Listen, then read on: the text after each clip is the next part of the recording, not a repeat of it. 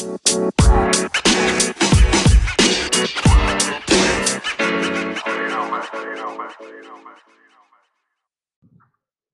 sahabat, cie, cie dengerin podcast gue.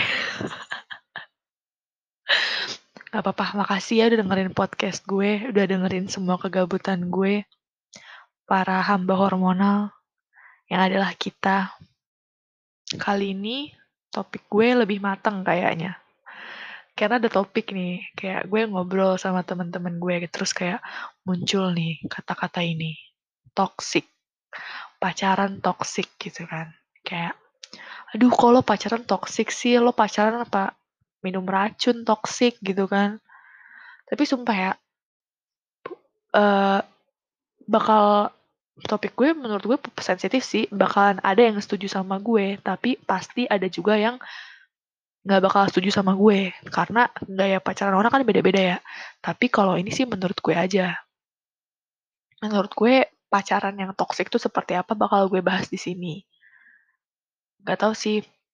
Gue juga nggak gue juga nggak apa ya gue nggak melarang orang-orang untuk nggak setuju sama pendapat gue ya toh pendapat orang kan beda-beda tapi pendapat gue tentang pacaran toksik ya begini kalau menurut gue pacaran, awal mula stage pertama dari munculnya ketoksikan dalam hubungan itu adalah pegang-pegangan IG. Gak tau ya kenapa gue kalau pacaran tuh gak pernah pegang-pegangan IG, gak mau juga gitu. Karena gue gue ingin privacy gue dihormatin dan gue juga akan menghormati privasinya dia. Mungkin kayak pinjem Instagram sekali-sekali buat gue upload muka gue di Instagramnya ya udah nggak apa-apa gitu. Toh juga cuma sekali-sekali. Cuman tapi kalau yang lo bener-bener sama cowok lo, pacar lo, pasangan lo, udah tuker-tukeran IG itu menurut gue udah di tahap menuju pacaran toksik. Karena kenapa? Kalau misalnya cowok lo dapet DM dari cewek atau cewek lo dapet uh, dapet DM dari cowok pasti kan nanti bakalan ada pertanyaan-pertanyaan gitu di sama dia berdua lo berdua gitu. Ini siapa? Kenal dari mana? Kok dia nge-DM kamu? Ya nggak sih? Pasti muncul pertanyaan-pertanyaan kayak gitu. Ya kalau ditanyanya lagi happy-happy gitu kan. Ditanya, oh ini teman aku, teman SD aku. Gak apa-apa kok, dia cuman ini cuman nawarin jualan gitu kan. Kalau kayak gitu jawabnya enak. Tapi kalau misalnya kita cewek-cewek nih, yang hormonnya lagi nggak bagus, secara kita penyembah hormon gitu kan, coba kalau ditanya, itu siapa? Kenal dari mana? Kok nge-DM kamu kayak gitu? Ya, kalau kita yang lagi moodnya lagi jelek kan jawabnya, apaan sih lo? Kok nanya-nanya gue sih? Kok curiga sih sama gue? Lah, cowok lo makin curiga kalau kayak gitu. Ya makin curiga. Nah, mak maksudnya hal-hal kecil dari lo megang-megang megang Instagram masing-masing tuh menurut gue bisa banget bikin lo berantem gitu. Karena ya menurut gue ya buat apa sih lo megang IG cowok lo gitu kan? Lo mau lihat teman-temannya. Lo mau lihat mau lihat siapa sih gitu? Mau lihat post siapa yang di like gitu kan? Nah, post juga nih kayak misalnya cowok lo nge-like post cewek gitu. Ya menurut gue ya nggak apa-apa nge-like post doang gitu. Karena gue juga kalau nge-like post orang kalau dia nge-like post gue juga. Jadi ya gue berterima kasih dengan gue nge-like postnya dia juga. Mungkin cowok lo juga kayak gitu nggak tahu sih ini, ini pemikiran gue ya gue nggak tahu sih sebenarnya pemikiran cowok kayak gimana. Cuman kayak kalau misalnya pun dia nge-like foto cewek karena dia demen masa kayak ih cantik nih gitu. Ya udah sih cuy kan dia pacar lo kecuali dia ngechat-chat cewek itu gitu kan. Genit-genit gitu. Kalau itu mah ya anjing. Tapi kan dia cuma nge-like gitu loh. Ya wajar sih cemburu. Ya namanya juga cewek. Gue juga gue juga nggak denial. Gue juga pasti cemburu kalau kayak gitu. Cuman ya mendingan gue nggak tahu aja gitu kan kalau misalnya gue nggak megang IG-nya dia gue nggak bakal tahu ya nggak sih sebenarnya kita tuh bisa menghindari ketoksikan dalam hubungan tuh dengan pertama nggak megang nggak megang IG masing-masing karena yang gue bilang IG itu sumber masalah menurut gue. Kayak gue juga menurut gue pacaran gue tuh simple kalau buat gue ya, gue nggak tahu sih kalau menurut lo semua gimana. Kalau gue pacaran, yang penting percaya aja. Jadi gue nggak bakal ngecek-ngecek HP-nya dia juga gitu loh. Ngecek sih, tapi ya sewajarnya aja lah. Kayak paling lihat foto-foto, nggak sampai yang ngebacain chat-chatnya dia gitu. Itu tuh, man, privacy man gitu kan. Maksud gue kalau misalnya lo chat ini deh kita puter kita balikin deh ininya uh, role-nya karakternya. Misalnya lo jadi lo jadi cowok lo gitu. Terus lo terus lo punya pacar nih pacar lo buka-buka chat lo gitu kan. Lo sebagai cewek juga nggak mau kan?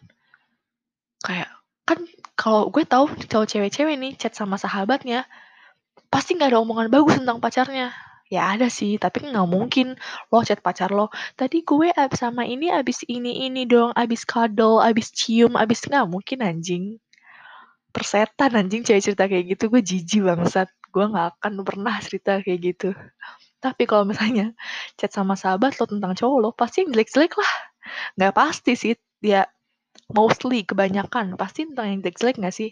Ya lo nggak mau juga kan pacar lo ngeliat chat itu dan ya sebaliknya dia juga nggak mau chatnya dibaca-baca gitu. Buat apa?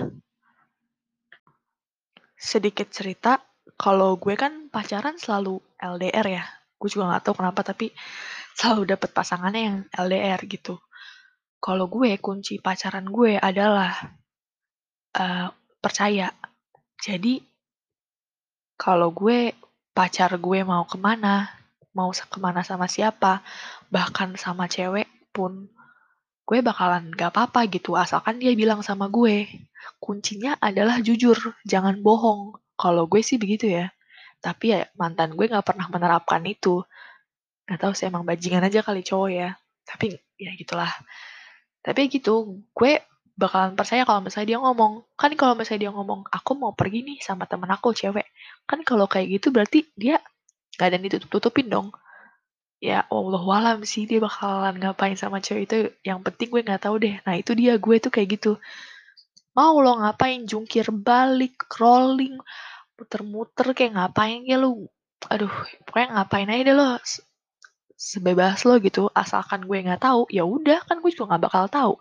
Tapi kalau misalnya gue tahu lo nggak bakal gue maafin anjing. Karena gue benci banget kebohongan. Gue putus sama pacar gue waktu dulu gara-gara dia bohong. Dia bohong sama gue sekali tapi ya gitulah bohongnya numpuk numpuk numpuk gitu. Jadi dia menutupi kebohongan dengan kebohongan itu. Nah gue nggak suka jadi makanya gue putus sama dia. Ya walaupun putusnya nggak putus banget sih kayak jadi HTS tapi ya nggak usah lah nggak usah diceritain lah ya cerita lama. Tapi ya gitu kalau ini sih apa ya berarti ini adalah sebuah nasihat dari gue. Cah, ilah gaya banget lo, punya pacar aja enggak nasihat-nasihatin gue lo yang punya pacar. Gaya lo. Tapi ya entahlah, gue juga bullshit sebenarnya ngomong kayak gini, tapi siapa tahu bisa diterapkan di hubungan lo yang punya pacar gitu kan. Kayak kuncinya adalah percaya. Cowok juga gak suka dikekang. Cewek juga gak suka dikekang. Apa ada ya, tapi ada sih orang yang suka gitu di apa, dikekang gitu yang di di posesif itu ada, cuman ya kalau gue pribadi gue nggak suka gitu. Nah, menurut gue uh, stage selanjutnya dalam pacaran toksik itu cemburu yang berlebihan. Ini cemburu yang berlebihan ya. Kalau cemburu yang nggak biasa aja gitu ya udah nggak apa-apa di suatu hubungan pasti ada cemburu-cemburuan lah itu kan bumbu-bumbunya gitu kan. Ya elah bumbu-bumbu. Tapi ya kalau lo nggak cemburu lo aneh anjir. Pasti cemburu nggak sih? Semua orang tuh pasti punya rasa cemburu.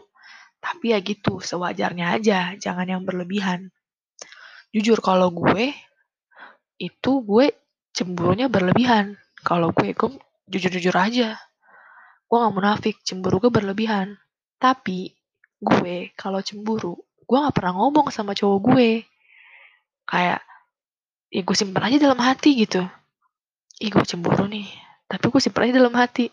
Karena gue tahu cemburu gue berlebihan. Nih ya pernah ada cewek ngeliatin cowok gue.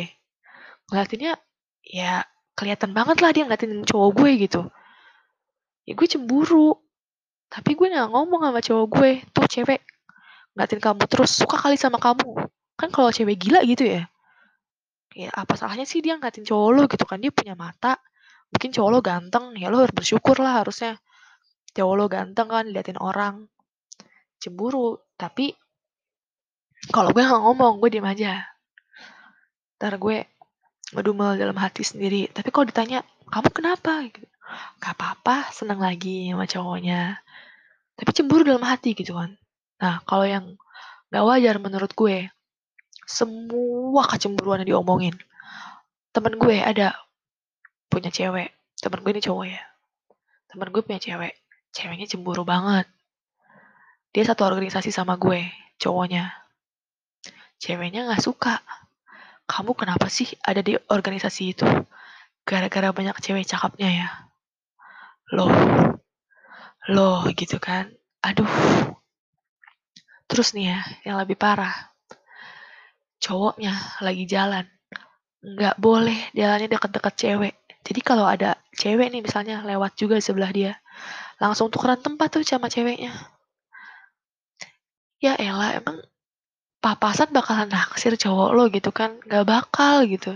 Dan dia ngomong gitu sama cowoknya. Kayak sini kamu jalannya sini aja. Tuh ada cewek aku nggak suka. Lu gila men. Gila anjir sumpah. Ini tuh cemburu yang berlebihan juga ya dan gue juga pernah dapat cerita dari temen gue. Ceweknya cemburu sama sahabatnya sendiri. Jadi cowoknya ini satu organisasi kan sama sahabatnya. Terus karena mereka ketua dan wakil gitu contoh ya ini contoh. Contoh mereka ketua dan wakil. Ya otomatis harus ada koordinasi ya sih dari ketua dan wakil maksudnya ketua dan wakil nggak selalu nggak selalu ketua dan wakil juga. Pasti lo kalau misalnya dalam sesuatu organisasi pasti lo ada teamwork kan? Nah di situ kan pasti lo bakal kerja sama sama teman-teman yang lain. Nah ini posisinya begitu juga. Ya mereka harus koordinasi, koordinasi terus ceweknya cemburu sama sahabatnya karena dia bilang sama cowoknya aku nggak suka kamu udah deket dia loh kan dia temen kamu. Cowoknya ngomong gitu. Tapi aku nggak suka aja. Kamu pernah naksir ya sama dia? Gitu. Loh kok jadi gitu kan? Alhasil gimana temen gue? Dia nggak interaksi sama itu cewek. Demi menjaga perasaan ceweknya. Dia nggak interaksi sama tuh teman setimnya dia. Maksud gue ya cemburu wajar gitu. Cemburu gitu tapi jangan sama sahabat lo juga gitu. Sahabat lo kan nggak mungkin ngembat cowok lo kecuali kalau sahabat lo anjing gitu kan. Brengsek. Tapi kan lo tahu sahabat lo gitu kan. Ya kali dia ngambil cowok lo gitu. Ya gue nggak ngerti sih mungkin ada alasan di balik cerita itu. Gue juga nggak tahu karena gue cuma ngedengar dari sisi cowoknya nggak pernah dengar dari sisi ceweknya gitu kan. Tapi kalau menurut gue kayak gitu tuh gak banget gitu terus menurut gue stage paling parah dalam pacaran yang toksik itu adalah ketika pasangan lo tuh nggak bolehin lo pergi ke mana-mana kecuali sama dia gitu. Dulu gue punya temen temen gue ini satu geng sama gue. Dia nggak pernah main sama geng gue. Bilangnya sih kayak selalu ada urusan atau apa gitu ya. Ya udah kita juga kayak masa kita mau maksain gitu kan. Main sih kita tapi sekali-sekali jarang gitu terus setelah dia putus sama cowoknya kita baru tahu ternyata selama ini dia nggak pernah main sama kita karena cowoknya nggak bolehin. Kenapa sih gitu loh? Lo takut cewek lo ngapa-ngapain? Ya kan kita temen-temen gitu loh. Kita kita juga cewek-cewek. Mainnya sama cewek-cewek kita nggak mungkin ngajakin main cowok-cowok lain gitu. Ya maunya cewek-cewek doang main gitu. Tapi cowoknya nggak bolehin gitu. Apa sih salah kita gitu loh kayak cewek juga sebaliknya nggak boleh kayak gitu juga kayak cowoknya mau main sama teman-teman cowoknya nggak dibolehin gitu. Menurut gue itu udah parah banget sih. Cowok lo emang apaan anjir binatang? Dikip aja di kandang. Nggak bisa gitu. Cowok lo tuh pasangan lo tuh butuh kehidupan untuk bersosialisasi anjir. Masa sama lo doang? Kalau misalnya cowok lo pasangan lo sama lo doang. Ntar kalau lo putus, lo yang malu. Lo berdua malu. Lo berdua nggak ada yang punya temen. Kalau misalnya lo punya temen juga pun, pasti temen lo bakal bilang, ya elah, datang ke kita giliran udah putus, sedih-sedih doang, giliran pas pacaran, bucin, gak pernah inget kita. Lo malu, jir, digituin. Karena gue pernah ngerasa temen gue tuh kayak gitu. Jadi gimana ya, gak usah lah gitu loh. Main berdua sama cowok lo mulu, sama pasangan lo mulu, kayak lo pacaran mulu ya pacaran boleh, gue ngelarang lo pacaran aja, gue gak peduli. Lo mau pacaran kayak gimana juga, tapi ya kasih kehidupan sosialisasi juga lah buat pasangan lo gitu. Ya kali cowok lo atau pasangan lo dikip terus gitu. Apa nggak sesek?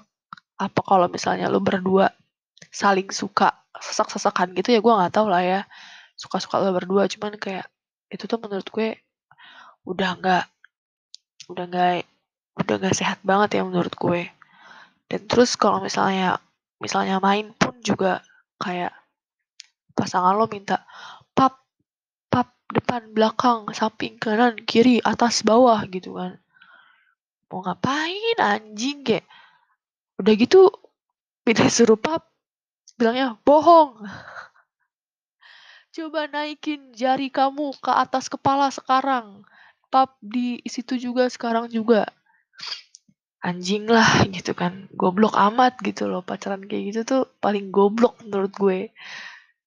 Kalau ada yang merasa kesindir maaf ya tapi ini cerita lucu banget sih. Ini tapi ini zaman dulu ceritanya. Cerita zaman dulu teman gue tapi ya nggak apa-apa lah. Kalau misalnya itu diterapin dulu pas SMA gitu ya ya udahlah namanya juga SMA anjing bucin gitu kan. Bucin tak beralasan. Tapi kalau misalnya lo udah seumuran gue pacaran kayak gitu itu udah aduh gila banget deh gue mah skip banget nyari pasangan yang kayak gitu tuh udah gak mau lagi gue. Sebenarnya banyak ya contoh pacaran toksik lainnya yang mungkin bisa gue bilang lebih eksplisit gitu. Kayak lo berdua udah emang udah berhubungan intim gitu. Tapi kalau misalnya cowok lo minta pap gitu ya, gue sih jujur gue tuh gak nggak menyalahkan gitu orang-orang yang pacaran kayak gitu. Kalau yang salah menurut gue kalau yang disebar gitu. Kalau misalnya buat lo berdua dong ya udahlah. Siapa yang peduli, who cares, who knows juga gitu kan. Menurut gue kalau udah di bagian toxic itu adalah cowok lo minta pap atau minta video gitu. Terus lo nya nggak mau. Itu dia marah. Itu menurut gue itu udah woi cewek lo tuh bukan buat bahan bahan ba aduh bukan buat bacol doang anjing cewek lo tuh cewek anjing butuh yang lain juga gitu bukan buat bacol doang cewek lo bangsat gitu kan terus kayak kalau misalnya cowok lo minta jatah gitu terus ceweknya nggak mau gitu. Terus cowoknya marah ya udah sih emang lagi gabut aja kali. Emang lagi gak kepengen kali gitu ya. Gue nggak menyalahkan orang yang pacaran kayak gitu nggak sama sekali. Tapi sewajarnya aja jangan maksa-maksa gitu. Kan kalau misalnya berbuat sesuatu hubungan gitu kan harus ada konsen kan dari keduanya gitu. Ya kalau misalnya satunya nggak mau ya udah jangan maksa ya nggak konsen dong kalau kayak gitu lo nggak dapet perizinan kalau dia kepaksa gitu kan. Janganlah pacaran yang kayak gitu, gak baik. Bukan itunya ya, maksudnya gue kayak pemaksaan dalam hubungan tuh gak baik cuy. Tinggalin deh kalau punya cowok kayak gitu. Asik, gaya banget gue tinggalin-tinggalin. Mau dapet cowok gampang sih, anjing lo. Bener sih, tapi ya gitulah. Itu kan anggap saja sebuah nasihat dari gue. Cailah gaya lo anjing. Jomblo aja lah bergaya. Canda sayang. Tapi ya gitu. Ini menurut gue aja. Kalau ada yang gak setuju sama gue ya udah nggak apa-apa. Kan pendapat orang beda-beda. Alias setuju apa anjing lu? Parah lu. Kayak gak bercanda gue. Segitu aja podcast dari gue episode 2 Karena sekarang gue udah ngantuk. Jadi semoga hal ini relate sama kehidupan kalian. Bukan relate sih, semoga bisa membantu ya dalam hubungan kalian. Semoga. Tapi kalau nggak membantu ya udah. Urusin dah lo tuh urusan pacaran lo sendiri kagak ngurus gue. Canda sayang, tapi ya gitu. Semoga kalian suka. Maaf bila gue ada salah kata. Assalamualaikum. Yelah. Dah, bye semua.